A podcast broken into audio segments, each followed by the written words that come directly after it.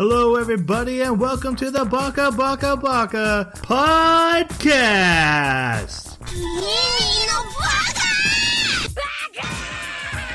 Bugger. Baka.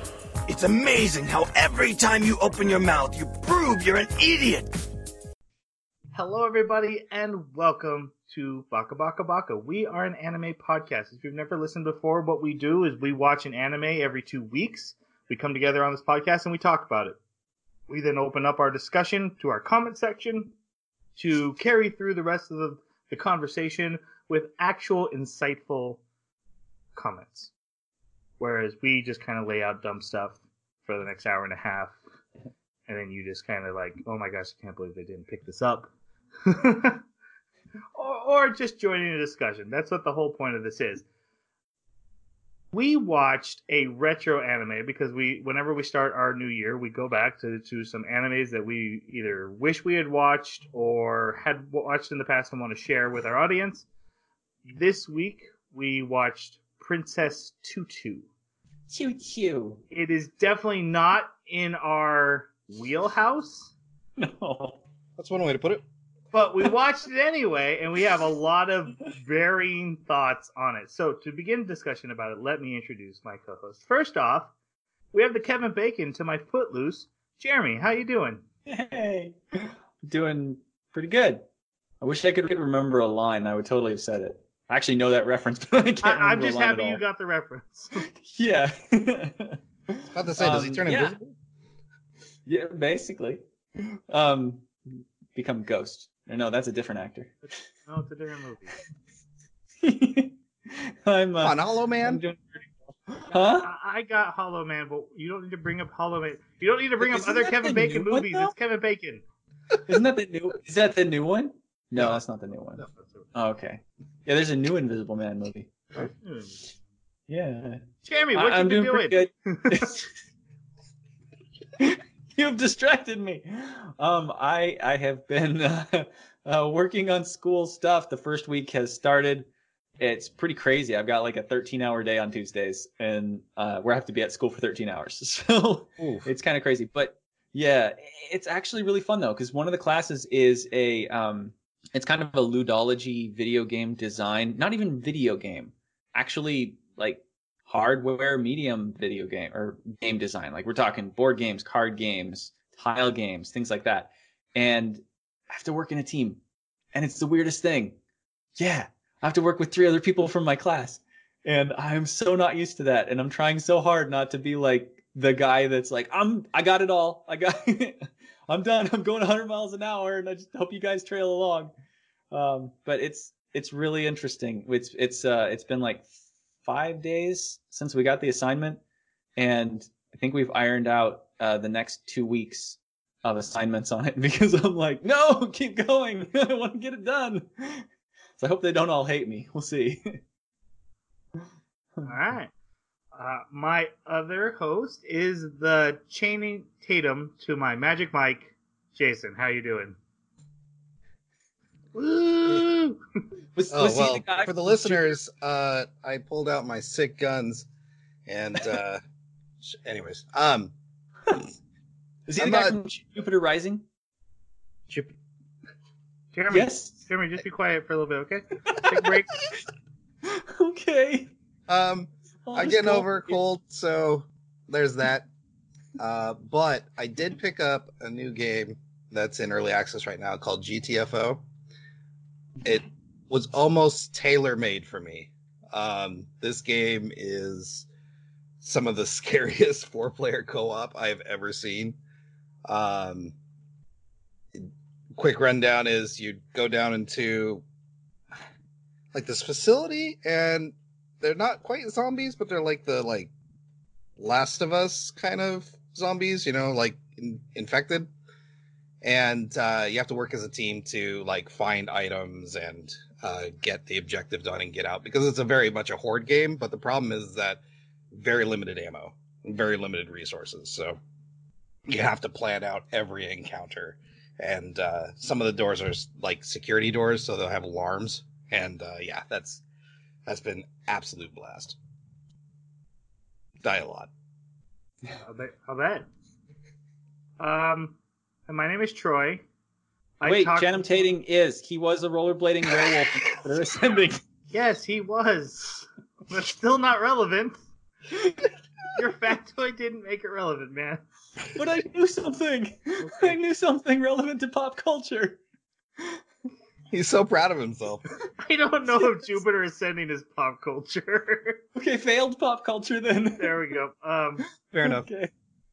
So my name is Troy. Uh, I'm the guy who talks the most but says the least. Uh, and uh, last time we did an episode, I mentioned I was watching Ducktales. I finished the the two seasons. Man, that's a good that's a good cartoon. If if you like kid cartoons that are written smartly for adults, that's a good cartoon. Um, otherwise, I've just been really really busy. Uh, I, I did go I did go back and start playing Witcher three. So when you say it's written for adults, like just how like Adventure Time kind of comes across to me as written for adults. How Yes. much is it like that? Yes, very much so. Where where the jokes are, you don't have to be a kid to think the jokes are funny. Like you don't. It's not Right. just fart jokes and stuff. It's not gross cartoon humor. It, it's clever and honestly, the throwbacks to old Ducktales are great. But then they updated everything to make it work in a modern world. Because if you go back and watch old Ducktales, it's like ah, I can see why this was a kid show. You know, like I said, they gave the three nephews their own personalities, and each one's into you know an individual. They have different voice actors now. And then like one time they go back in time and they meet young Donald, but they brought back the original voice actor for Huey, Dewey, and Louie to play young Donald, who was Uh, who was an emo kid with a guitar. oh my god, uh, the, Did he have The fact- eyeliner too? that would be awesome. I think the the update to D- Donald Duck is really great because he's basically if you get him mad, he's the most powerful fighter ever. he can beat up Gizmo Duck just because his anger is so out of control. oh jeez. and and what they've done with Glomgold, uh, the you know one of the main villains of the original Ducktales, and they just kind of made him a s- silly spoof of himself, and he's so good. He's just like a fake Scrooge in every way. Even his beard's not real. His beard comes off like every episode. He pulls another one out of his pocket, puts it back on. All right. You said they introduced Darkwing Duck as well, right? They did in a, like a super creative way. Ask me about it after the show, and I'll spoil it for you. It's fantastic. it's one of the best. Uh, I didn't like original Darkwing Duck because it doesn't I connect. did. I did. I 'cause did it- too. I was offended. Launchpad was there. I was like, "You have a job. Why are you hanging out with this guy? Why are you abandoning your family?" This show perfectly introduces Darkwing into this world, how Launchpad fits into the Darkwing Duck world, and I was like, "Okay, I'm cool with this. This works. This is perfect." So Yeah, I they like reboot Darkwing. that. I'll probably watch it. That's interesting. Canonicity and logic mattered to you with Ducktales. Yes. All since Huh. I, that's been important We to me all since I have was a hills to die on, don't we? Mm. And TaleSpin. Oh, and TaleSpin's a part Oh, of Jeremy, you're the worst. He's making Star Wars. Yeah, I think we have an anime to discuss. Yeah. All right, let's talk about the anime that we are here to discuss. As much as Jason wants to put it off, let's talk about our early reviews before we go into spoiler section. Jeremy, what do you think? I actually really liked it. Um, I could very easily just completely excise the entire ballet. That is awesome. I love that droid. The entire ballet um, from it. Just like remove everything related to ballet from it and just give me the story, and I would I give it five stars at that point. I loved that. Uh, the story, everything was great. Love the characters. Uh, love where the story goes. But yeah, ballet's not my thing. Okay, I think that was a good review. Jason, what do you think? Um, I did not like this anime much. Um, the characters felt very flat. The storytelling was not great. The voice actors did a great job, but the dialogue was just dull. And I really didn't find any interest in the entire anime until like the end of episode 11 and some of 12. Okay. And as for me, I did like it for what it was and what it was trying to do. Uh, it's not going to come anywhere near like my top anime of all time, but I think it was a super original idea. Uh, while the ballet setting and theme doesn't really resonate with me, I really enjoyed how immersed they got into it and how committed they were. And the fair, there's a fairy tale surrealism that's like a throwback to old fairy tales where they're kind of creepy and have scary endings. That's mixed in with this, you know, fairly old school anime. It's an interesting style to see mix. I enjoyed the experience of watching it. It is not like I want another anime like this every week. no. Yeah, actually, just to like uh, talk more about that, Hans Christian Andersen was a major inspiration for this, and Yeah. There's a point where there's like a direct reference, not just to his work, but to him and his life uh, later in the next season. Jeremy knows what happens in the next season, and he's going to not spoil it. yes, that's I should- foreshadowing. I should clarify, we only watched the first 13 episodes, uh, the first season of this, because this is just a retro pick and we're not going to be going on. So we are just talking about it in that framing. I think most of us know a lot about what happens in the second half, so we do have that in our mind, but we will be very careful not to spoil anything. Yeah. But it might come up in discussion as we discuss the value of this anime, because that second half does bring a lot of the value in. Yeah. Now, what did you guys think about the opening and the closing? Uh, I did not like either of them, and so I skipped them. I don't remember them at all. It's, to So- be fair, so it's the- been a week since I've seen any. So the beginning of each episode had like a new twist or a new piece of information Mhm. on the original story. The you know once there was a prince who stabbed himself, or once there was a knight who protected the prince, kind of stuff. Mhm. So I made sure to almost get that every time. Uh, Almost. it's very Uh, important every. But as far as like the opening scene or the opening thing and the closing, uh, I did not like them. You just didn't want to watch him dance. I'll, I'll, I'll say this about the opening. It was very good at putting me in the right mindset to watch the anime. Because it opens, I think it's Swan Lake, the do do do do do do do Yeah. do Yeah. do um, while Princess Tutu dances around. Yeah. It's not like I'm adding it to my rock jams in the morning or anything like that. And I, I probably won't. It's not very memorable either. I don't think the visuals were very memorable. A lot of this anime has ballet music playing throughout. It's it's Mhm. ha- it's half an anime, half a ballet, told through a fairy tale. Uh, and so it was. It very much helped me get into that mindset at the start of every episode, but it wasn't great. And I don't remember the outro. Yeah. Oh wait, the outro is just her as a duck.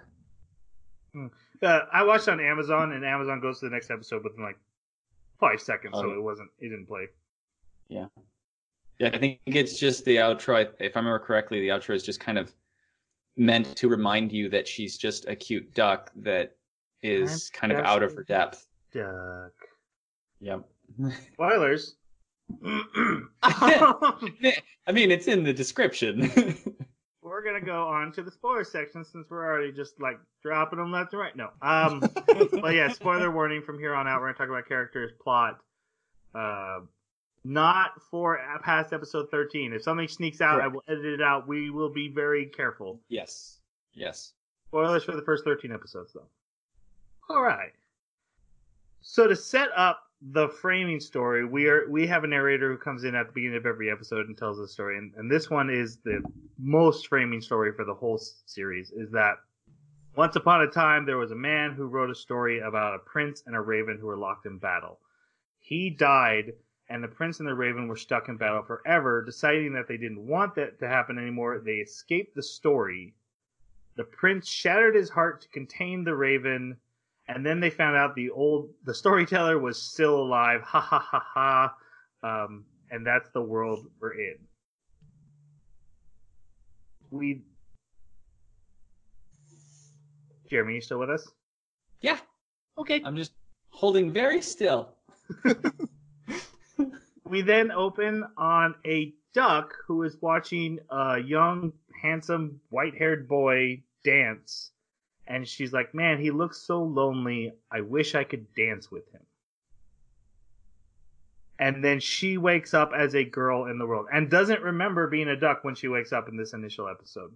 This is our main character who is a duck, who is also a girl, who is also a magical girl who will become Princess Tutu, and her name is Duck. Um, Her her actual name, is like Duck. people Yeah. call her Duck. Her name Yeah. is Duck. Uh, Yeah. what, what what's the what I'm what am I look, looking for? Um, What do you think of Duck? subtle, subtle. This anime is Subtle. but at the same time, I mean, there are like anthropomorphic animal people, so Yes, maybe we'll get to them. it's a thing. yeah. All right, what'd you guys think of Duck?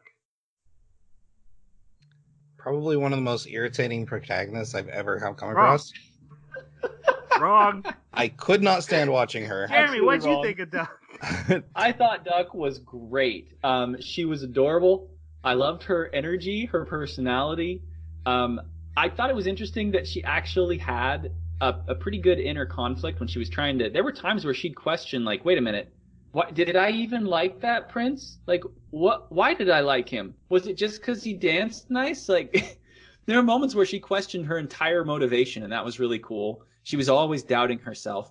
I think in the first couple episodes, she faced more failure than Rey in the entire Star Wars trilogy. All right, that is your last Star Wars joke for tonight. Back to Jason. Why didn't you like Duck? so I will have to be honest. When she was with her two friends, that was some of the funnier scenes. Um, Yeah. It did make me smile to not only have one person that was hoping she would fail because it was just so cute to watch her fail, uh, but the other one who was uh, not exactly nice either. But you know they they loved Duck, but um, she she's too much of a storytelling tool. Um, and what I mean by that is she's naive when she needs to be naive. She's skillful when she needs to be skillful. She's empathetic, empathetic and like, you know, near clairvoyant when she needs to be. Yet on the other hand, she, and, and there's no clear rules, right? Because we've got, we, we've got animals that seem to be animals, but then we've got anthropomorphic animals that wear clothes and she doesn't fit either of those categories in either Mm. transformation she's in. Um, it was just frustrating to watch her in this story. Is the best Hmm. way. All right, I'm, I'm going to say something, and it's going to start a huge debate, but we might as well get it out of the way because a lot of the plots we can actually get through pretty quick. I think where most of our discussion is going to be on these first couple characters. J- and Jason, you said at the beginning you thought the characters were flat, and then what you just said now about Duck, I think 100% that is intentional on the storyteller's part. These are presented as nothing but character tropes but that's the plot that they are real people forced into character trope roles and they're trying to emerge out of them. I Yeah, thought she was a duck. she is a duck and she is forced to be a plot device. She is hmm. literally and i've coined this i've, I've saved this for pun for tonight a duck ex machina. They even oh. point they even Oh, point like out it. in the original story, she's only in it for a fragment of the story. She comes in, she changes the story and solves the day, and then she's out of the story. She's not Mhm. supposed to be a developed character. Yeah, she's And only yet- like two sentences. In, Yeah. in in the in the Prince and the Raven story, that is the the meta world that created everything that's going on. Right. But but she's a real she's becoming a real person throughout Mm-hmm. this and, and is bursting out of that. So yes, she, she in many of the scenes she is presented in that way. But that's not actually what she is, and that's very intentional and very meta of fairy tale characters of these are just plot devices to tell a story. But what if they actually had emotions and, and didn't want to be that? it, so it's like, where does she fit? Is she an animal animal as a duck? Or is she like Miss Anteater that has emotions and can talk to people as a duck? Or because she's obviously somewhere in between, she can understand people when she's a duck without the pendant, but she can't talk back. Like it's That's literally the identity crisis she's having in these 13 episodes. She's wondering, am I just a duck? Am I a girl? Am I Princess Tutu? but it's not What? interesting. Uh, I think that's debatable. I think that's Okay. I think it's that's actually interesting to me. Okay, that I believe. but I actually kind of find that the more I think about it, I, I actually find it a little bit difficult to believe because it's kind of a philosophical question for her character, and I know you like philosophy. Um, I mean, she's if you're looking at his at her perspective, it's it's such a weird thing. Even if she is just an animal that doesn't think like that, which I mean, I don't want to get into how animals think because I got my own opinions there, but like how it's presented in a fairy tale, at least in this story, um, I don't think that there is any kind of consistent thing as far as like these are animals and these are anthropomorphic people that look exactly like animals walking on two legs, or sometimes four in the case of a goat. So like I- don't know the the the fairy tale environment, the setting kind of blurs that for you, so it never stuck out to me. And I think that might be where it is mind numbing for me. Um, because you have the same issue with Disney uh, Yeah. movies, right? Because you've got the main actors, and then you've got their near human animal counterparts, and then you've got the actual animals that they use as like beasts of burden, or they're just rodents in the forest. Yeah, Like Yes. because like the canary in the beginning, right? Uh, it didn't look like it was trying to be a person or wanted to dance with them. It just looked like a normal bird. But Yeah. she's not. Like I don't. Yeah. Yeah, and and that kind of stuff just is. There's no hmm. rules to it, therefore there's no way to, I don't know, categorize it or make sense of it for me. Have you read like Hans Christian Andersen fairy stuff and things like that? Sometimes the rules are a bit ambiguous. It's it's kind of a thing with fairy tales for setting up the stage. Okay. Yeah. I, I stick by what I said earlier, and I, I don't see how it's the, how her, her aspect of how her character fits into the story and how they're playing with the whole meta of, of characters and tropes. I can't see how that's at least not interesting. Even if the rest of the story is bland and boring, I don't see how that framework is not interesting. I because that framework is not made really known until nearly the end of this first half. And the characters don't even start bucking against their prescribed roles until then. And since I haven't Mhm. seen the second half, I I don't have any context to put that in. I have to disagree with you on on whether the characters are bucking against their prescribed roles. Um, Fakir is bucking against it from the moment we see him. Like the whole reason that he's trying to stop the prince from getting his heart shards back is because he doesn't want the story to continue, so that he can die. So he's fighting the story from day one. Um, Even though he pretends he's hero. Uh, yeah, but- he doesn't really want to be the knight because he doesn't want to die, and he knows that's his destiny. Um, Rue doesn't even remember anything about her history, so she's kind of bucking the story a bit there. The only one that's really like playing the story, I guess, two would be Mytho and Tutu, and Tutu the whole time is like, I don't know, should I be even like? There's there's a whole part where she starts saying, I don't think I should collect these heart shards anymore you know, I- think maybe I should stop. Everybody else says I shouldn't do this. And that would be bucking the story. And that happens relatively early. So I don't know. I think, I, think I don't know. there's some. I, I'm not sure that's a good example because in that moment it was she caused the person that she loves a ton of pain, and Mhm. it seems that every time she gets him a new shard, he she delivers even more pain to him. So that's why that made Yeah. sense in that particular context, right? Sure. Um, but also, we don't even know what the roles are until later on. It, actually, it's pretty clear if you watch the intro prior to the opening every time, you're caught up fairly well.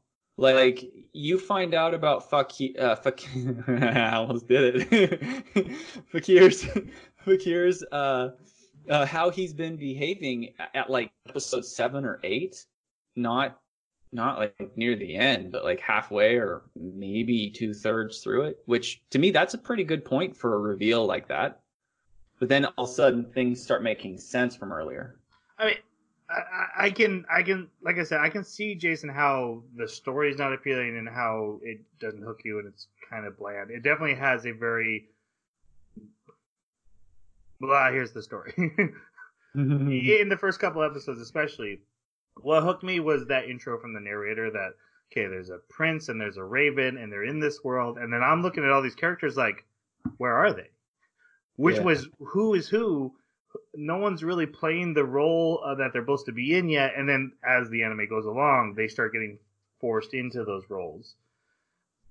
But I I can see how each episode doesn't really present everything well because if it wasn't for that narration, I would have had a hard time getting into it. But even the narration is talking about a story before what we're seeing now. So it's like for, for, for like the first seven, six or seven episodes, it, it's the same formula. Uh, something happens to Mytho. Tutu finds him. The the disturbance is his heart shard. She gets the heart shard and gives it to him. Like Mhm. it's it's the same So- rigmarole, and it's like it doesn't like we get little snippets of the overarching story story here and there, but not enough to like make it. Uh, I I don't know. There's no there's no stakes.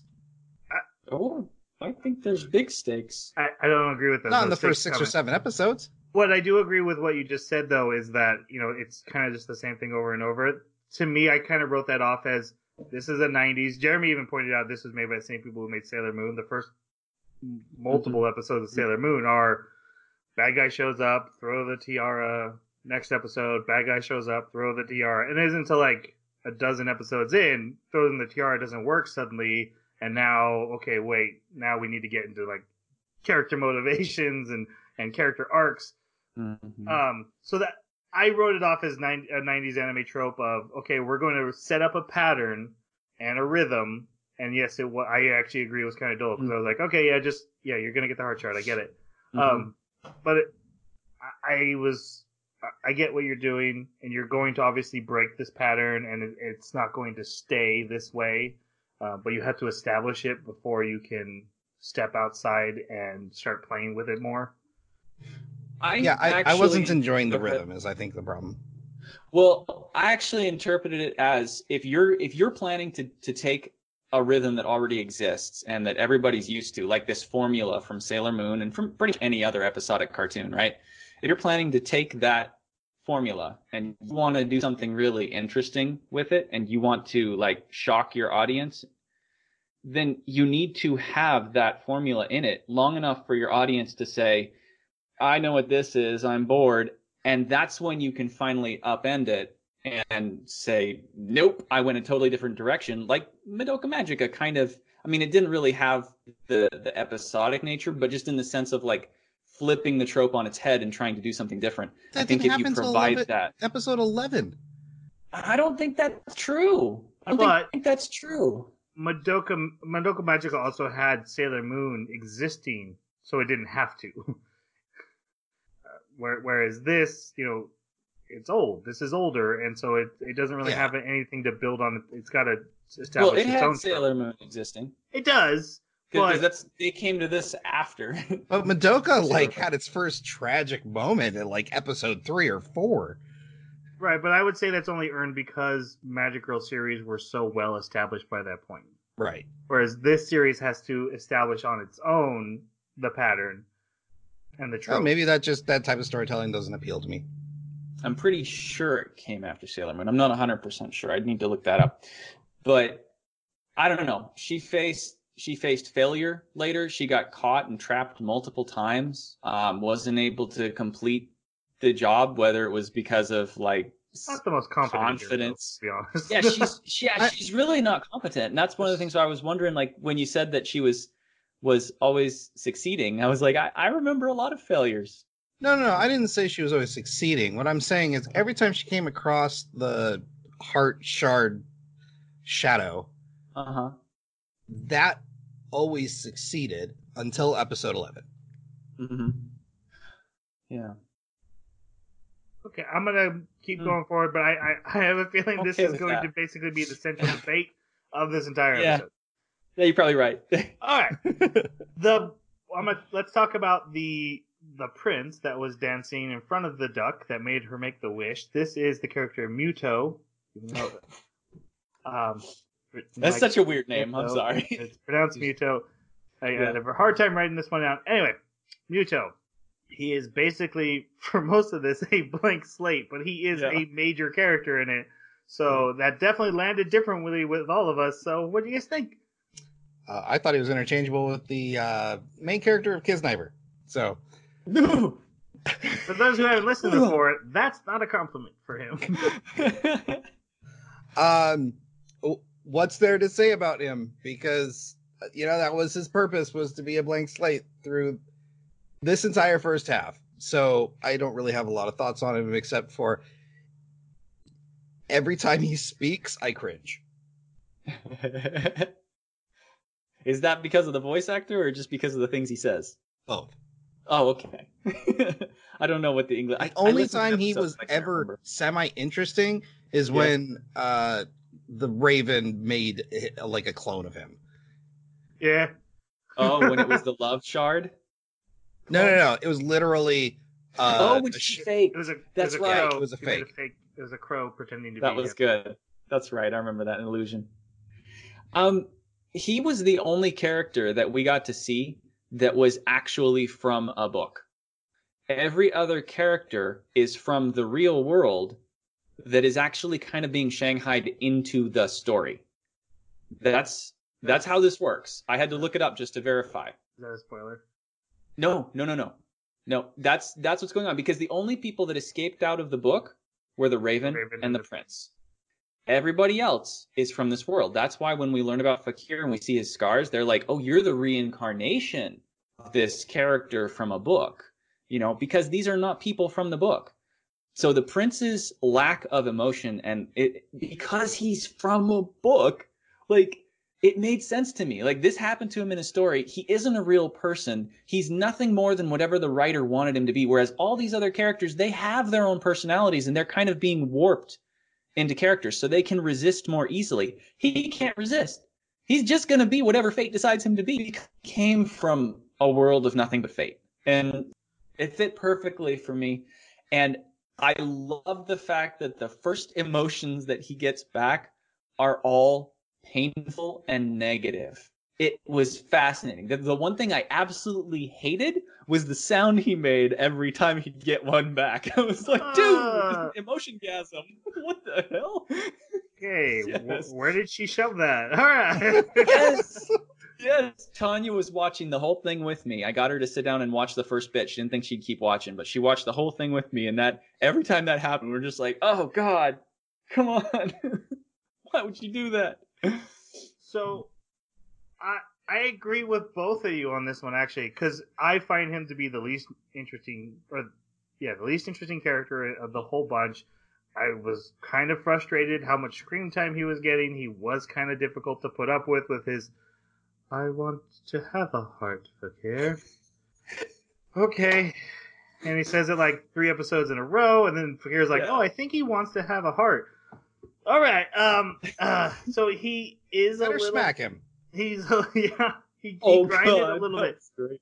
On the flip side, I love the idea that the hero of our story is super uninteresting because he's the prince of the story, right? So he's supposed to be the Yep. hero, and Yep. he has no personality at all. He's boring as heck, and he's actually kind of annoying to watch. That was a fun twist on the trope, but at the same time, I kept thinking about early Disney princess, Prince Charming, Prince Philip, and I'm like, what's their personality? Oh. They don't have one. They're just the prince of the story that Yeah. saves the maiden, and they're super boring. And I'm like, that's kind of a fun twist on that, where they made him extra boring and personalityless. With that said, at the end of this, I would be excited to meet the real Prince Mytho and and see what his actual personality is, because it seems like that's coming.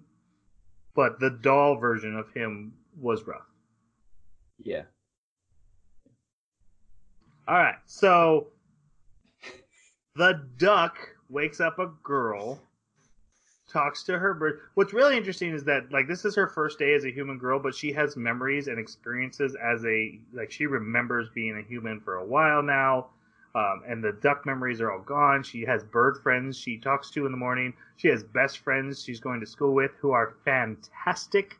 I love. I don't. I. Uh, it's Pike and Lily, and I don't remember which is which. But the little blonde girl that just loves to watch Duck fail at everything. Like you should go tell him you love him so he can reject you. It'll be so cute. I loved it every time. And also, can I point out the birds like attack her nearly in the very first episode? Never happens again. Actually, well, does happen at again. least, yeah, and we never see it. I mean, just because we don't see it doesn't. Yeah, yeah, yeah. No, no, fair enough. But I don't remember them ever coming back to her. There's another episode. She wakes up in her room and the birds jump her again. Oh, they do. Okay. Yeah. I tried to forget it. um, she thinks she runs to school because she thinks she's late. Uh, so we very much get a Sabrina Sailor Moon vibe where she's kind of the she's clumsy, she's klutzy, she's not a good dancer, she's the, she's the worst in the class. She gets to school thinking she's late, but she's actually super early. She didn't know what time it was, and the only person there is is Mytho dancing. She ends up tripping and he jumps to save her and hurts himself. And this is where Fakir enters and is like, "Oh my God, why would you try to save this person?" Um, that that actually has payoff later, but Fakir's like, "Don't help people and hurt yourself, you frickin' idiot." and and that's Fakir's personality for most of this anime. Uh, Fakir is a dark-haired dancer, uh, student of this school. What'd you guys think of him? He's basically Mytho's abusive boyfriend. Um, yeah, it was kind of Uh, weird at first. in- interesting. So, one one thing I do want to point out before I get to that is he's the reincarnation of the hero from a story, but he was born in the real world. But the heroes from the book. So how can he be reincarnated by someone that never It's- existed? It's a it's a statement from his um, foster father, blacksmith. That's who told him he's the reincarnation. That doesn't mean he is. All all it means is that the father foster father looked at the scar or the birthmark and said, "You must be the reincarnation." And and to clarify, there's kind of two heroes in the original story. There's the prince who's the hero, and then he has a knight who protects him. The knight died in the story, and now this guy is born with a scar matching the illustration of the knight dying across his body. Can you imagine, like every time you take off your shirt, like, oh, this is how old me died. Yeah. Um, I thought he was probably one of the most interesting characters. Um, he was rough to watch the first couple episodes, though, which kind of put me off of his character as a whole, unfortunately. Um, because he, yeah, he, God, he literally abusive to Mytho. Um, has zero redeeming qualities until we get the duck scenes um, he obviously cares for Mytho's well-being, but he he's almost portrayed as a villain, but in a way that you're like, ah, he's not really the villain. Like you, you, kind of get that feeling from episode one, but um, yeah, I I did think he was probably the most interesting character out of the bunch, but yeah, I was off put by him, and then his combat scenes were not well il- illustrated or animated. Uh, do you mean it's not well illustrated compared to today, or for the time? Because this is an older anime.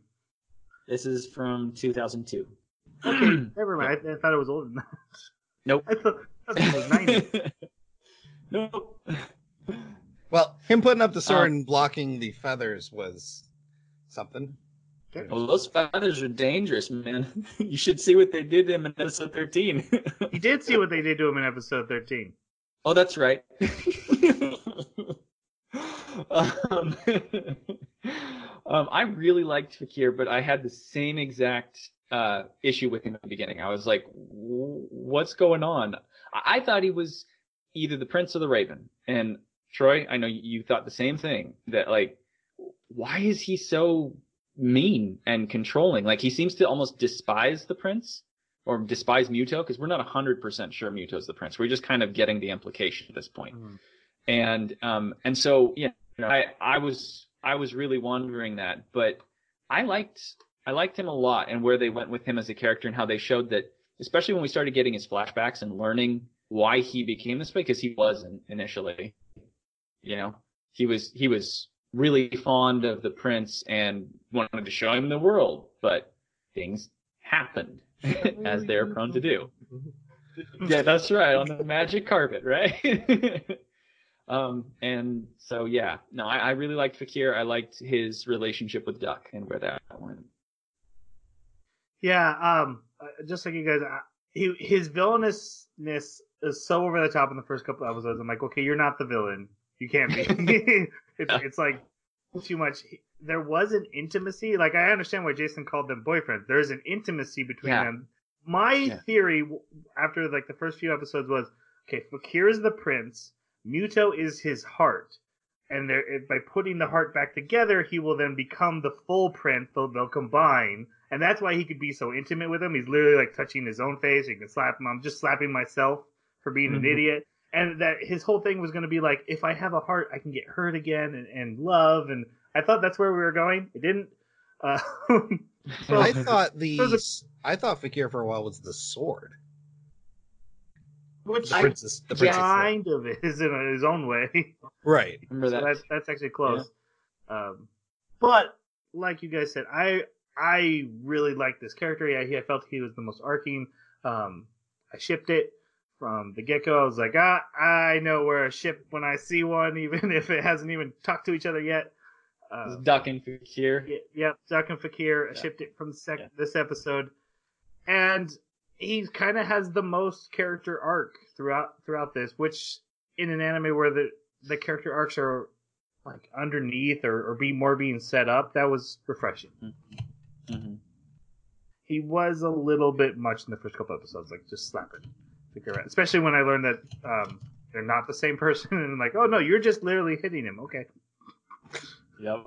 Well, well, the prince didn't like it, and I, I, I kind of appreciated the scene because of that, where it was like, oh, he's just gonna walk out now. That you've never seen this happen before, have you? Um, after this, Duck goes to class, and we meet one of the best characters in this anime. Interesting though, because we already talked about the anthropomorphic animal and the rules of this. Duck is the only one who notices this is weird. She's like, the teacher's a cat, and it's literally an anthropomorphic cat man who does still have cat tendencies, but is a man, and he's their teacher. And if you misbehave in class, he will force you to marry him. Or at least Wait. threaten it. Which at first I was like, that's kind of creepy, and they committed to the joke. And at the end, I would love to every time he said it, like, yeah, get them to marry you. I, I love when it backfires when the goat comes around. He's like, I'll force you to mi- ooh ooh. The best is when Duck says yes, and he waits out in at a cafe all night long. Jeremy, I think we're losing Um, you. We can't hear your responses. I love um yeah, every time he's like he's either like rolling around or he's like scratching himself or like licking his paw and like doing his ear, even though he can literally reach it because he's kind of anthropomorphic. Yeah, all of his cat tendencies were amazing. yeah, the cat guy, he was awesome. Um, he's actually a reference to another popular anime. I don't remember what it's called, but there's a cat character in there that that's what he does. Is he just says, "I'll marry you" to women all the time, and they turn him down. So that's the reason they included it. Um, Oh, really? but- yeah, okay. but this, yeah, it actually had like, I mean, it, I'm not enough of an aficionado to know it, but as soon as I saw the, I went and watched like a 32 facts thing, and it, there's a lot about this anime that's really interesting, um, as far as connections go.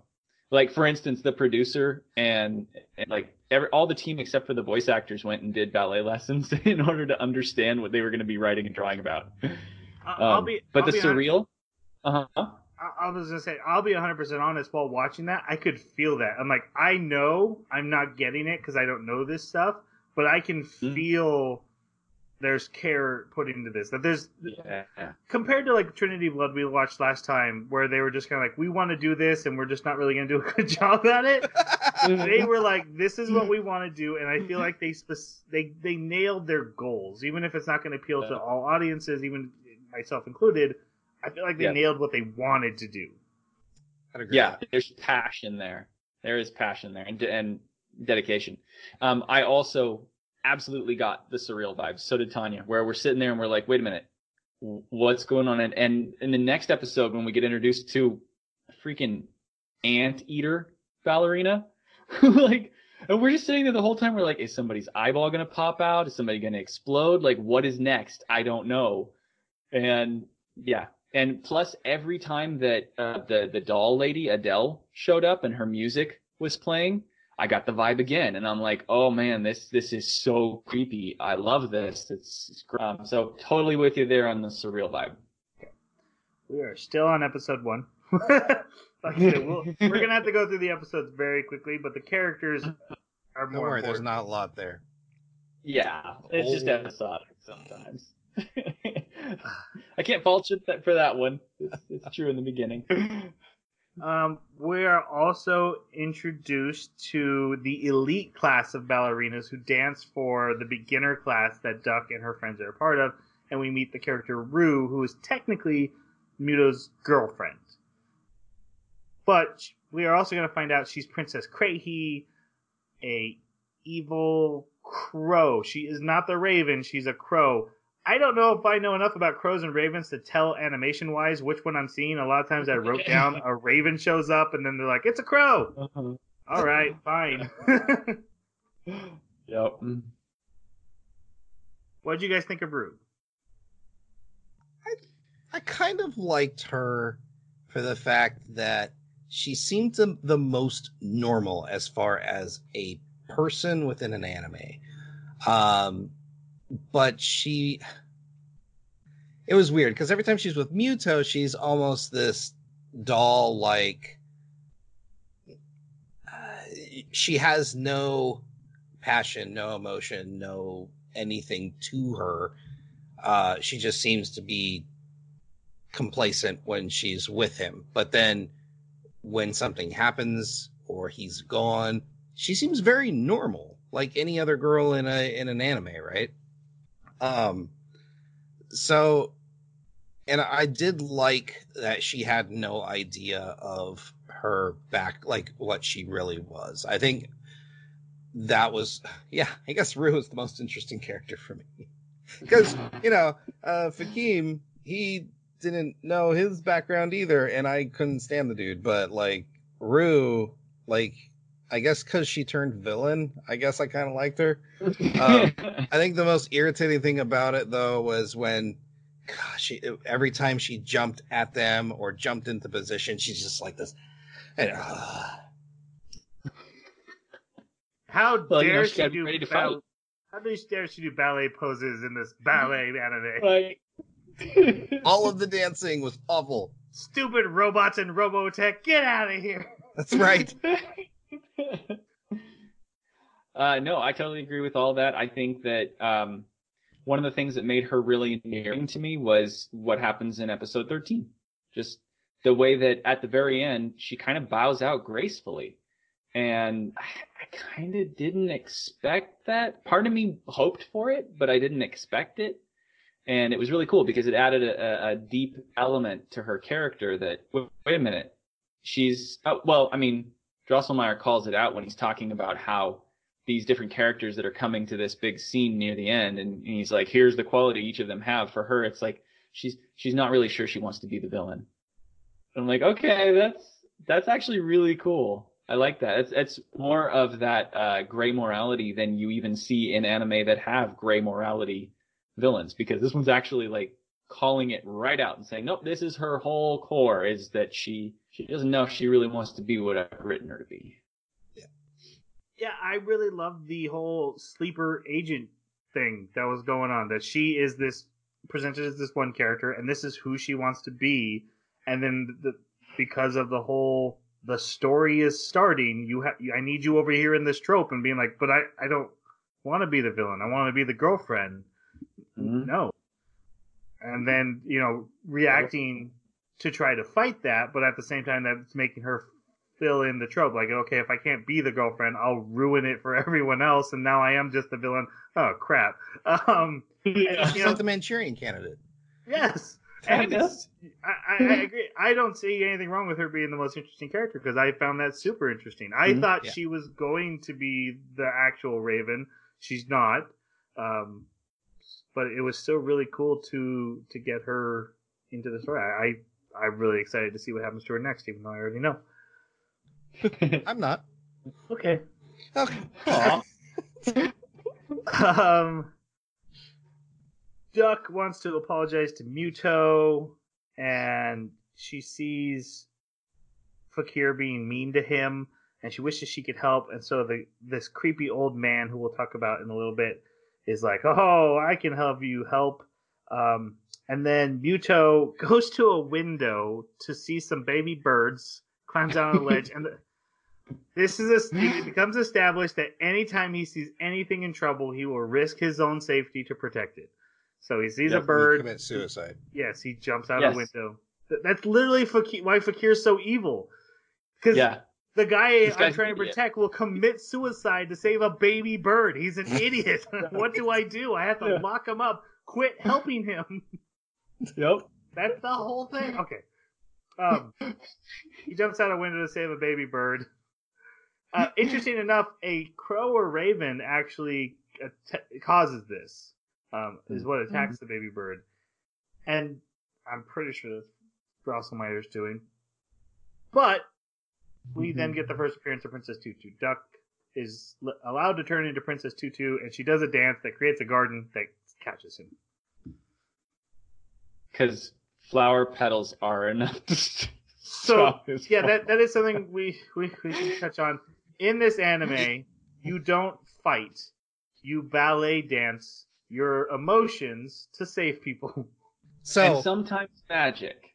I'm I'm actually super disappointed because in this scene she specifically calls out flower waltz and like then the flowers Yeah. come and I'm like, "Oh, so now when she gets into these dance-offs, she's going to call out her power. She never calls out her power again.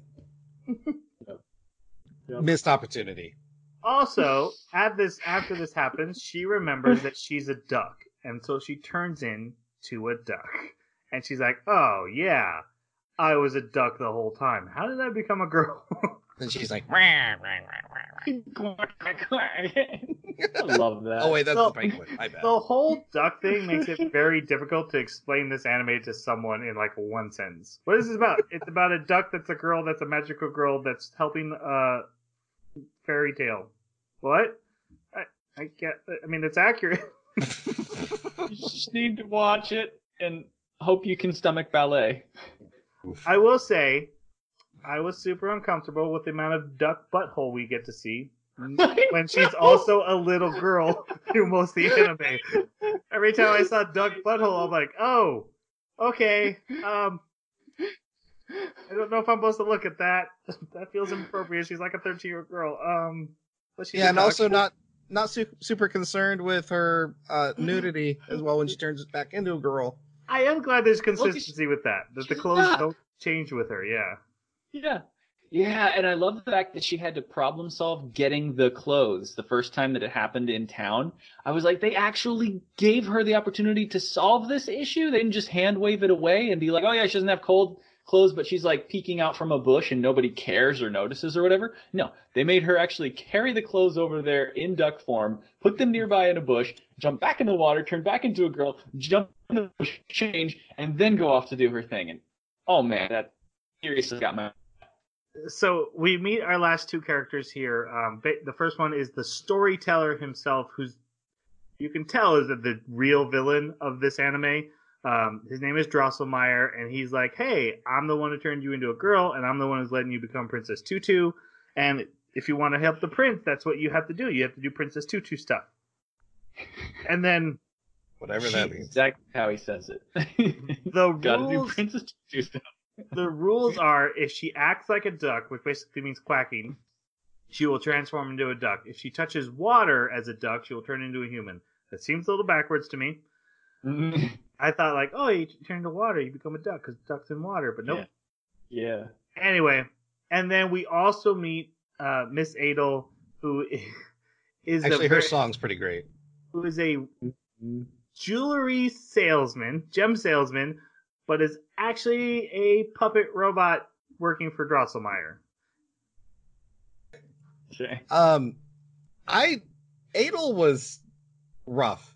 Um, and what I mean by rough is rough to like watch. She made me super uncomfortable, like just because of her movements before I knew that she was uh, an actual puppet. Because she's very off-putting uh, to this world because you know it's either animal or half animal or human, and she's obviously none of those when you first see her. And also, she appears and disappears in the most random ways. Um, but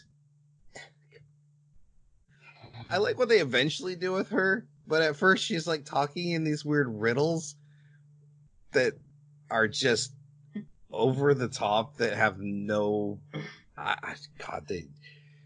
Yeah. It's Anyways, just so um, ambiguous. she was okay, I guess. Kind of irritating and off-putting to watch at first. Jeremy, go ahead. Can you hear me? Yes. Okay. Um, I yeah, she was off-putting, and I- I think when I was saying surreal before, I, this is the same emotion that you described, where you're like you're uncomfortable. She gave me that sensation to it. I loved it because it made this world just seem not safe. So so yeah, I, I got that sense of you know there's something sinister going on, and she's a part of it, and she's not safe. She's a dangerous person. Um, but then, like you said, Jason, when she disappears in the strangest ways, there's one part where we get to see her get disappear, and it's like this silhouette just being jerked up by the strings, and I'm like, what? Yeah. and then later we find out that was so good though. Oh, Yeah. and later we we find out that she's a puppet of Drosselmeyer, like you guys were saying. Can you say actualized living plot device? Like he literally created a doll that when his main character right now, because this is the two-two arc of this of his storyline, right?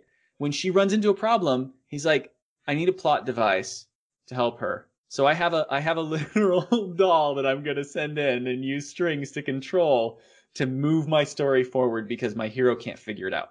And I just loved that. And the fact that the plot device later gets the opportunity to be like, I want to be more than a plot device, and then does what she does. I don't know. Have we mentioned it? Yeah. Uh, no, I think we're gonna save it for the. yeah, yeah, we'll save it then. Does what she does. It's just she is one of my favorite characters. Absolutely. Drosselmeyer comes off as like the literal devil, and the, the fact that she's obviously connected to him, especially right like she shows up five seconds after he leaves, right, to help Yeah. Duck get her clothes and start her journey. So she's obviously connected with him, but she's so helpful, and it. I, I, I agree with both of you that it was off-putting, but I agree with Jeremy in the fact that that was what made it so interesting. Like this feels weird. I said Yeah. to you guys, I feel like I'm in a fever dream when I'm watching this anime. you did say that. or drugs, Yeah. which I've never taken, but I imagine this is what it was like. Yep. Yep.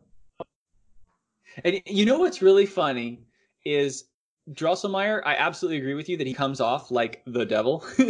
but at the same time, what kind of stories do you and I like, Jason? We like tragedies, Yeah. right? This is the kind of author that we would want to watch his his video and his stories and read his stories. This is the kind of story we want. So, so like, yes, from the perspective of the of the poor characters, it's kind of like in Re:Creators, where the, the character comes back and is like, "Did you like this? Did you like what you did when you killed all my friends? You guys get off on this?" It's like, well, no, but it adds so much weight to your story. Right? It, it's very true. It's that meta of when you use characters in a story. If they were real, that's a horrible thing to do. Oh yeah, exactly. All I was like, this is uh J uh what's his name from uh Game of Thrones. This is this is the Game of Thrones author. Oh, George R. R. J- Martin. J.R. Martin. Yes, thank Okay. you. We're going to push through a bunch of episodes really fast. Okay. Uh, in this episode, an anteater asks Mytho to date her so that she can defeat Rue in dance combat. Dance uses Duck as her dance partner and defeats her back, and then we find a heart shard is inside the anteater. This is the second time that an animal anthropomorphic animal character has shown up and everyone else is fine with it and Duck's like, What? And she even says like she wasn't here before. Like yesterday she didn't exist. What is going on? Uh, in the next episode, um, and again, the, I'm not going to have time to touch on them, but the narrator is telling little snippets of the original Prince and Raven story that factor into like the theme of the episode. Mhm. Um, this is where Duck learns about the Prince and the Raven story. Her friends show her the book, and she's like, "Oh my gosh, that sounds really, really familiar." Uh, she sees Ray, Rue and Mytho go out on a date and ends up following them. And Creepy stalker. Mytho has to get Rue water after he tells her he loves her, even though he just says it because she tells him to say it because he he's like that.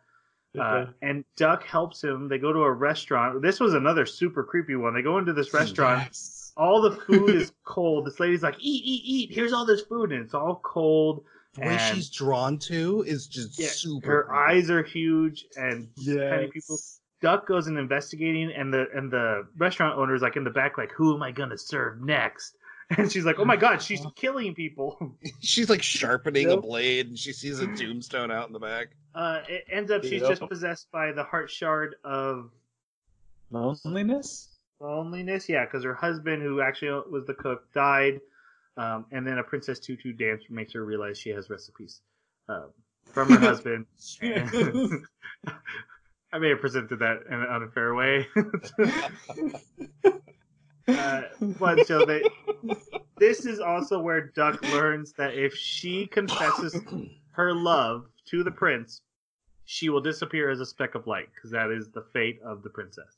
Whatever that Yeah. means. Well, it, it means that she will disappear as a speck of light. It, it, But- it seems to be yeah. taken very Yeah. literally. Very literal. Yeah. Um, on the next episode, Fakir is like, "Hey, quit trying to get your heart back," because Mytho is now starting to have his emotions come back, even though they're negative ones. He's like, "I'm feeling," and Fakir's like, "Please don't do that. Don't. You gotta stop doing that." Um, Duck is forced into a punishment with a piano playing penguin because she distracted Rue. And then she ends up Which it it didn't look like she actually distracted her. It looked like Ru, Rue's toe bent on its own, and then she called it out. But everybody blamed her anyways. Right, yeah. I actually Yeah. messed it up. I was like, did I mess it up in my notes? But yeah, you're right. Yeah. Um, her and Rue end up teaming up after this, and they are looking for Mytho together in the town. He has wandered off like he does because he's an idiot. Um, I mean, he is. That, He that's really completely is. fair. He is. Yes. uh, and it's he's not the ju- plot of this episode, but yes, he is. He's joined a funeral progression of spirits, and they Yeah. they chase him down. Another one that I was like, okay, so we are going horror vibe because now he's literally being taken by spirits who are trying to claim his soul. Um.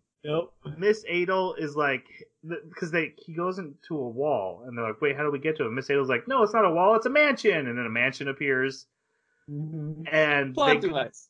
yeah, they go in and they have to literally dance battle. And by battle, I it's not a- it's not a battle, but I called them dance battles in my notes because that was Yeah, always too. funny to me. Um, Chase It- knew it's what it is, though. let's literally just dancing your emotions out to help you. Oh, cope. God. Uh, this one is it's grief or sorrow. Interesting enough, Rue tries to dance battle and fails, and then Pr- uh, Duck has to become Princess Tutu and succeeds. And It's like power scaling, dance power scaling. her dancing is over nine thousand. Nine thousand. uh, in the You know, actually, I read that that the uh, uh, the anteater is the only one that's capable of performing like the final dance of the Black Swan. Um, so they spin on their toes like 32 times. And the big thing apparently because Rue was trying to do her dance thing and she didn't have enough stamina to stay on her toe long enough. That's why it kind of bent in this episode. Uh, Anteater is the only one. She's the best dancer. Only Tutu can beat her. can't believe you know that. I, it was in the 32 facts. That is interesting though. Yeah, Is it really though? Yep. Yeah. It's a An side character. anteater is the fleshed out. best. Yeah, the anteater is the most powerful character in this anime. That's Yeah. interesting. Alright, in the next one, the Fire Festival is coming up. Uh, this is a dance in town where the best couple will get a golden apple. Um, Is this Well- Minecraft? Fakir ends up hiding Mytho away and and sees Duck and tells her like, "Hey, I don't know why you're following him around, but you need to knock it off." And and he realizes she knows about his shattered heart, and he's like, "Why do you know that?" But that's weird. Um, and then Mytho disappears into a sub basement where he's locked up, and Duck has to chase after him, and a a spirit voice starts talking to her and asking her riddles, but the answer of the riddle is basically light or a lamp, and it ends up being a lamp who was sad that the lamp's family threw her away, and so Princess Tutu dances for the lamp, and then it becomes like her actual lamp. Yeah, this is an actual. This is an actual fairy tale story. They just ported it to Tutu. Well, It has Amazing. that much. Amazing. no, I, Yeah. I, I actually, I actually like that. I do. You Uh, would. I I was I was laughing during it, but uh, Mytho ends up dancing with Rue, and she freaks out because there's kindness in his eyes for the first time ever. Okay. Um. which I mean, honestly, like I know we kind of glossed over it, but if you imagine it from the perspective of both Fakir and Rue, we saw Fakir's age in the flashback when he showed up. If we assume that she's around the same age as Fakir for the last like what, like six years, seven years, they have known only an emotionless doll. And so every time that she'd talk to him, every time that she'd make him say that, make him say, I love you, there would be nothing there, no sincerity whatsoever. And then all of a sudden there is. That would be freaky. Like mm-hmm. all of a sudden you're That's not right. just a doll anymore. You're like, you're making decisions? No, what? And that means you might say no.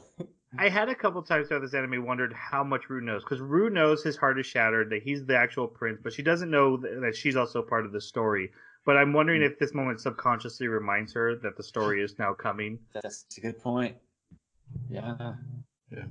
Okay, um, this next part is about Sleeping Beauty, but basically it is one of my favorite moments in the anime because a a acting troupe comes to town and the ballet class is allowed to go watch them. And they're like, "Hey, let's go talk to our stage manager." And there's an electric eel in a tank that provides electricity for their lights. And they're like, "Was our stage manager always electric eel?" And they're like, "Meh, I don't know, but at least we don't have to pay for power." Yep. I, I'll be honest, I don't actually understand the whole plot of the of Polymony and her husband and what she was having a problem with. But I know she makes Duck and Fakir dance together, and I was down with that. uh, yeah, this to me, this was actually the weakest episode. Um, yeah, I, I really couldn't get behind those two characters very much. They didn't interest me. Yeah, it like I said, it has the Fakir and Duck dancing together, and I was like, okay, I was right. I now I know for sure that that's where this is going. Also, the Heart Shard, which is fear, attacks Princess Tutu when she tries to reclaim it. hmm and when it when she returns it to Mytho's heart, he's like, "I'm scared of Princess Tutu," which is That was not, cool. not a manly thing to say. Fair. That was so cool though. Like to have the prince be afraid of the person helping them. That was cool. It This wasn't led her to a crisis of identity. yes, it, and then it kind of changes. Like, okay, maybe Fakir has been right this whole time. Um, Mhm. And Fakir is like there for them. Like, I will take care of you. What do you need, dude? I'm a bro. Even though I slapped you like two episodes ago, it's fine. Um, in the next one, we actually get Duck has been depressed. This this is the one where she agrees to Mr. Cat to marry him, and he waits outside in the cafe for like an entire day. depressed. Poor Mr. Uh, Cat. Her friends tell her to go to the sorting bridge where a voice will ask you questions so you can figure out your life, but it's actually just a heart shard for curiosity or knowledge seeking. that Um, was. I thought it was like a siren situation going on where it like lured you into the water to die. Kind of. kind of did that. Yeah. But I Uh, thought it was like did. you know a local legend. Duck No. meets Rue at at the bridge. Um, neither of them hear the voice, but Mytho also hears the voice from the water, and it's like his own voice. So that's how he knows the heart shard. And he's like, "Why do you not?" Yeah, you think he's like, "I don't have a heart. Why don't you have a heart?" I don't know. And it's if you had a problem with the voice actor, this scene was tough because he's literally going back and forth, just not emoting at all. Uh, I don't know. Duck decides to quit. And Drosselmeyer is like, okay, I'm going to get personally involved. He goes there and he tells Duck, don't you quit. You can do it. And she's like, no, no, I actually quit. And she throws the gem away. So then he sends Miss Adel to try to get the gem back. And Duck's like, no, I don't want it.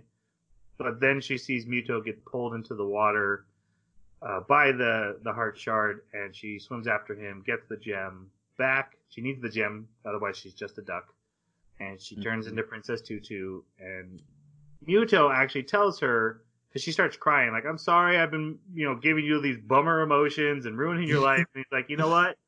It's cool. Please help me get my heart back."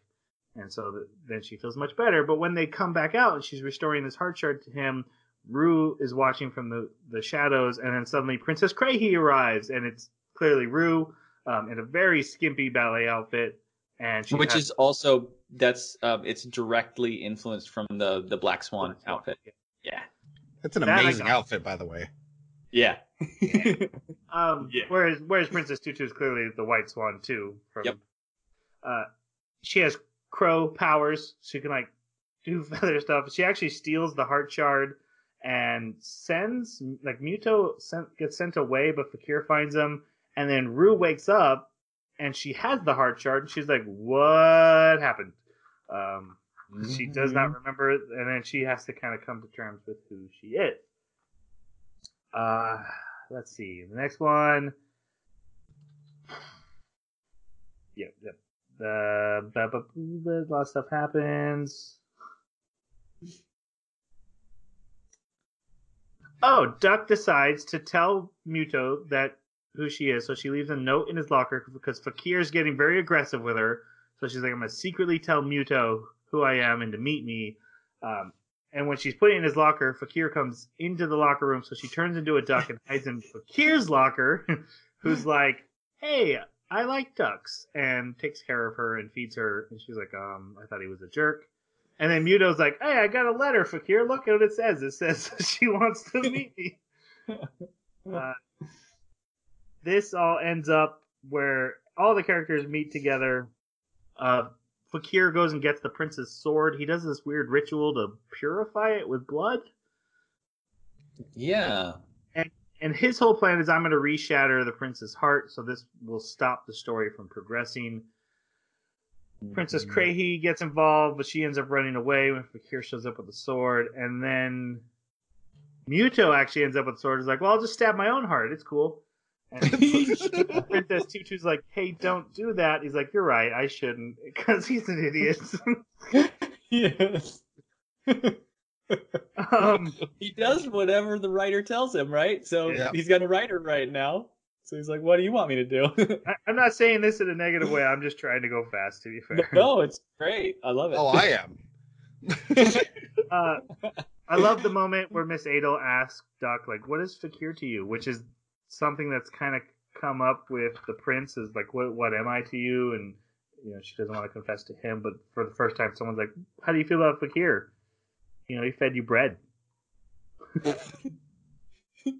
Actually, Like, I did I- love that when he walked away, she didn't just go and like turn back to girl. She finished the bread that was on the Yeah. ground. Like, Why is you this are a bread so good? yeah. Um, Rue is struggling with her identity. Mytho's like, "Hey, do you love me?" And she gets all pissed off about it. This is where Mrs. Goat shows up. She just like Duck gets yelled at for rolling in the hallway after her friends like throw her down the hallway, and he's like, "If you roll down the hallway, I will force you to marry me." And then the goat shows up rolling down the hallway really fast and is like, "Ah, I'm a goat." Goat wants to marry Mr. Cat. And every Yeah. time he threatens you to, if you do something, he'll you'll marry him. She goes and does it specifically. He has to like, I can't marry you. You're literally eating your own menu. Well, and, and and it's not just like okay, so all, all this time we should be clear that when we say that there's anthropomorphic people here, like they are drawn like he's drawn like a cat standing on his hind legs. Like he's not a cat man. He's drawn like a cat standing on his hind legs, and this has been consistent for every one of them. Anteater was using her hind legs, right? The the gator we see later, the um the penguin, all of them stand like humans, not goat. Goat has little ballerina shoes on all four hooves and blushes every time she looks. and at and just looks like a goat. Yep. Yep. and she Um, baz. She doesn't speak. She baz. It's great. in this episode, there's a girl who's basically stalking uh, Rue and drawing her. Duck ends up dancing to get their heart shard from her. Kraehe and Mytho also show up at this. And then when I was Fakir- really hoping this girl was like gonna turn out to be way more of like a villain or like a super obsessed with Rue. yeah, she wasn't anything, Right? Yeah. Because she's got like all these drawings. Like I was hoping she would have like this closet where there are just even more drawings just posted all over the walls. That would have been That great. would have been cool. Uh, Kr- anyway, like I said, Kraehe shows up to get the heart shard this time, and Fakir shows up and basically chases her off, and then yells at Tutu like, "That's the bad guy! Kill her!" Because because Kraehe like falls down and, and is sad, and Princess Tutu's like, "Are you okay?" And Fakir's like, "What are you doing? we're, we're trying to fight this."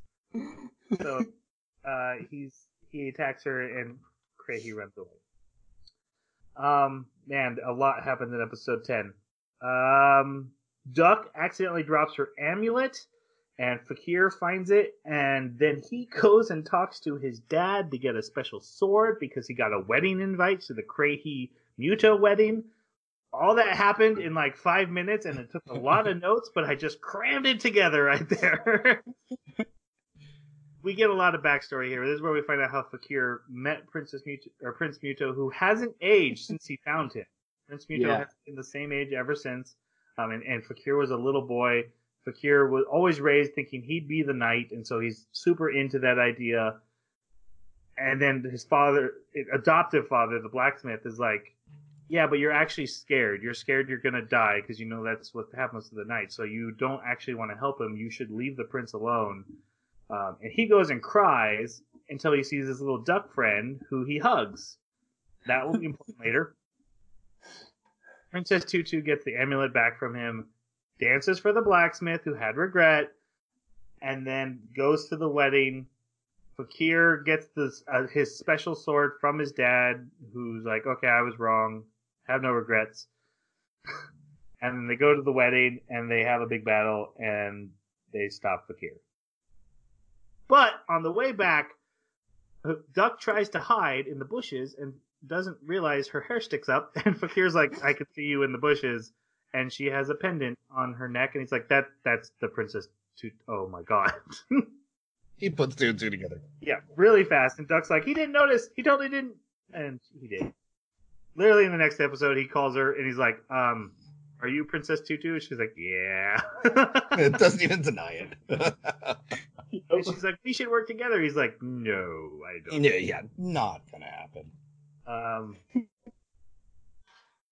Miss Adel is. well, By the way, by this point, we've learned Miss Adel is a marionette, uh, and she's sent to get involved in the story because the old uh, Drosselmeyer doesn't think the story has everything it needs. It's missing something. Um, Also, This- Drosselmeyer's crazy and evil at this point. which, which turns out, love needs to be more added in. So Miss Adel is selling love gems. Mytho wants to buy it to give to Princess Tutu. Rude's like, "Hey, I'm your girlfriend. Can I totally borrow that before you give it to someone else and confess your love?" He's like, "I see no problem with that," because he's an idiot. And, Yep. and she curses it. And then there's this whole thing about Duck looking for Mytho. She finds him and gives him an umbrella, which he doesn't even realize is a gift from someone who loves him. And then she turns into Princess Tutu to come back and get her gift. He gives her the gem. The gem traps them both. Kraehe grabs Mytho and runs off. Fakir tries to stop her, and he ends up being a coward. Crows are scary. And she jumps like this. Right. Fakir and Tutu team up to go find them. and and Kraehe actually calls out the Drosselmeyer like, "Hey, I'm gonna make your story really good if you help me." And he's like, "All right, here's this secret location I was saving for just such an occasion." And so he creates like this hidden lake under a castle and gives it to her. And then we come into the final battle. Um, they end up running into her when she's taking the prince's sword and she runs away again. They end. Uh, they get help from Miss Adel to find the secret catacombs. They go down there. They have a bunch of oh my god, these characters are totally gonna fall in love. You can totally tell now. Uh, moments. They fall into a chasm because they're attacked by crows, and she has to turn into a duck to get them out. And she makes him hold the thing, and he and he realizes the duck he hugged was her, and she shows up, and he's like, "How come you didn't tell me you're the duck?" And she stands up, and she's like, "Cause you're a big meanie." And he's like, "You're still naked." And she's like, "Oh my god, I am." that was a pretty funny moment. I, I was like, I could Yeah. see it coming a mile away. And again, the, the fact that they commit to the magical girl transformation doesn't always bring close. I'm good. Yeah. Yep. Yep. They go to the final battle. The final battle is literally Kraehe saying, if you want to save him, you have to tell him you love him, which will kill you, or I'm going to tell him I love him, and then he'll be with me, and then you lose anyway. And, and Drosselmeyer's like, yay, I love this. And Fakir is like, I'm not down with this. I'm going to fight. He runs in, he battles a bunch of crows in a very cool, well animated fight that everyone wants to see. This is Jason's favorite fight. He ends up losing, falling into the water because it was ice, then it becomes water, and the blood comes everywhere. But he crawls out. He shatters the prince's sword so that his heart can't ever be shattered again, and then he dies, basically. Yep. And and then we have the final dance battle to of seduction. Need to have a dance off. Princess. uh, So they're trying to win the love shard over. Princess Tutu starts to lose because Princess he is like, um, you know, you're just a duck, right? You actually suck at this. And then she does start to suck, and then she decides, no, I'm gonna show him how much I love him with my dance. She dances a duo dance by herself, literally lands every jump like on her back, but she keeps dancing. And the love shard is dancing with Kraehe, but the real Mytho wakes up and extends his hand, and then like he falls in love with her without needing the love shard, basically, I guess. And then the Yeah. love shard comes over to him anyway, and Kraehe's like, okay, I just can't get him to love me, and so she dances away. And then we come to our the most horrifying conclusion ever. They're lost in these dark catacombs trying to get out, her and Mytho, and they see a light and they run out, and Fakir is there next to a burning fire. Someone saved him and lit a fire so he wouldn't freeze to death. And the and, a vo- and Miss Adel's voice comes out of it. And Miss Adel, you know, she was told not to get emotionally attached to these characters, but she decided to save them anyway. She was the light to bring them out. She was the light for Fakir, and she set herself on fire. and she and they're like, "You're dying." She's like, "I am, but would you dance for me while I burn to death?" And so they do. That's literally the end of this first season. Yep. It Yep. ends on a delicious, tragic note. That was the fastest I've ever gone through an anime before. that, that is a That's fuck- because there's no substance. No. Oh! Nah, I don't agree with that. There's so I feel so bad because there's so so. But we touched on so many of them already. Um, the the burning Miss Adel though, that is like straight up Hans Christian Andersen horror like that they have in their original fairy tales. That was I was impressed. I'm like, okay, That was pretty dark. pretty good. Yeah. Yeah, pretty amazing scene, really. It, it was. Yeah. Also, you know, then the beautiful dance, and then Drosselmeyer, of course, is like, but this isn't the real ending of the story. This is what I wanted to happen. Ha ha ha ha ha. Mhm.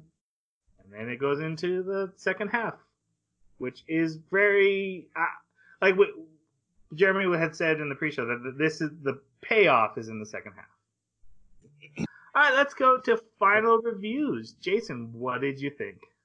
Um, this is not my favorite anime, nor was it all that great to watch. Um, a lot about it was super cringy for me. Um, and it really didn't start getting interesting at all until probably the end of episode 11. So, um, I didn't have a great time with it. I'm going to give it a two. Jeremy, what do you think? Um, the cringe factor was real every time that she was dancing, and her solution to people's problems, which Dance were serious problems, dance with me, I'll make you feel better. And yeah, that was that was really cringy. But I I also agree with Troy. Like if if ballet's your thing, then you're gonna love the dance. And so yeah, that's still bleh for me. But the story and just the way that the way that this works with um, these characters deciding whether or not they want to do what they've been written to do, um, especially because they've been kind of commandeered for the most part. That they're not even from a book, but this guy who is you know writing a story and just saying, "Hey, and I pick you, and I pick you, and I pick you, and I'm going to include you in my story. So now you got to do what I say." You know, seeing that little battle of wills take place is is really cool. That's that's probably a highlight when it comes to character interactions for me and and stories.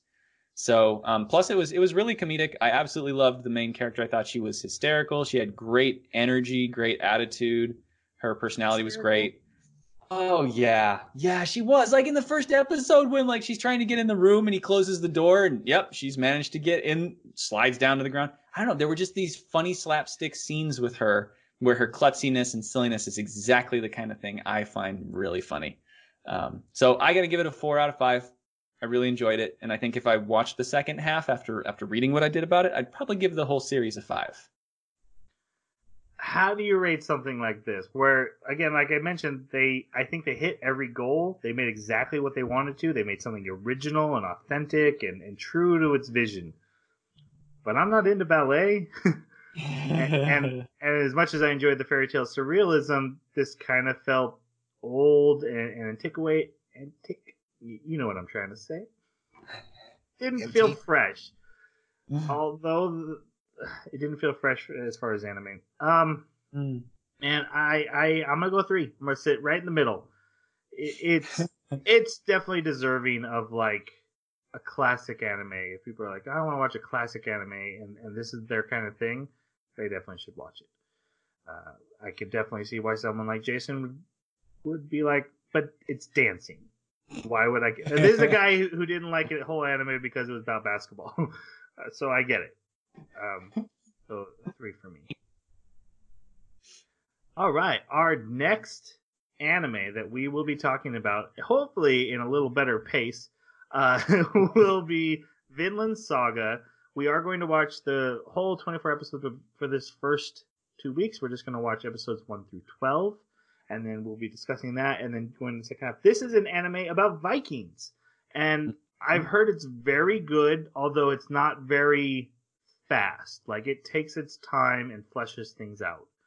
Mm-hmm. So just be prepared for that. I, I- I'm looking forward to like a historical anime. It's also got a fairly high rating. I'm assuming it's for violence.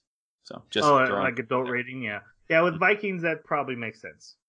Yep. Okay. Well, that. Well, then we have to do the other things that I say at the end of the anime. Uh, if you would like to comment on Princess Tutu, uh, fairy tales, ballet, feel free to do so on our Twitter at Baka Podcast. Send us an email, the anime Baka Club at gmail.com, or leave a comment wherever you found the podcast, and it'll get back to us. And do I say anything else? My notes say it. Um, I rush. I rush through so fast. I'm all off my rhythm, guys. I- I Thanks for listening. Yeah, let's say goodbye. All right, thanks for listening. Bye. No, Jeremy, that is not your goodbye. Yes, you owe me five dollars. Damn it, what did you want me to say? Sayonara. Jeremy, you're supposed to say, "Come dance with me." You always quote the Oh. stupidest quote in the anime at the end of the You're episode. I bet Jason five dollars you Every it. time, every time you pick the most dumbest thing from the anime to say, and you didn't do it this time.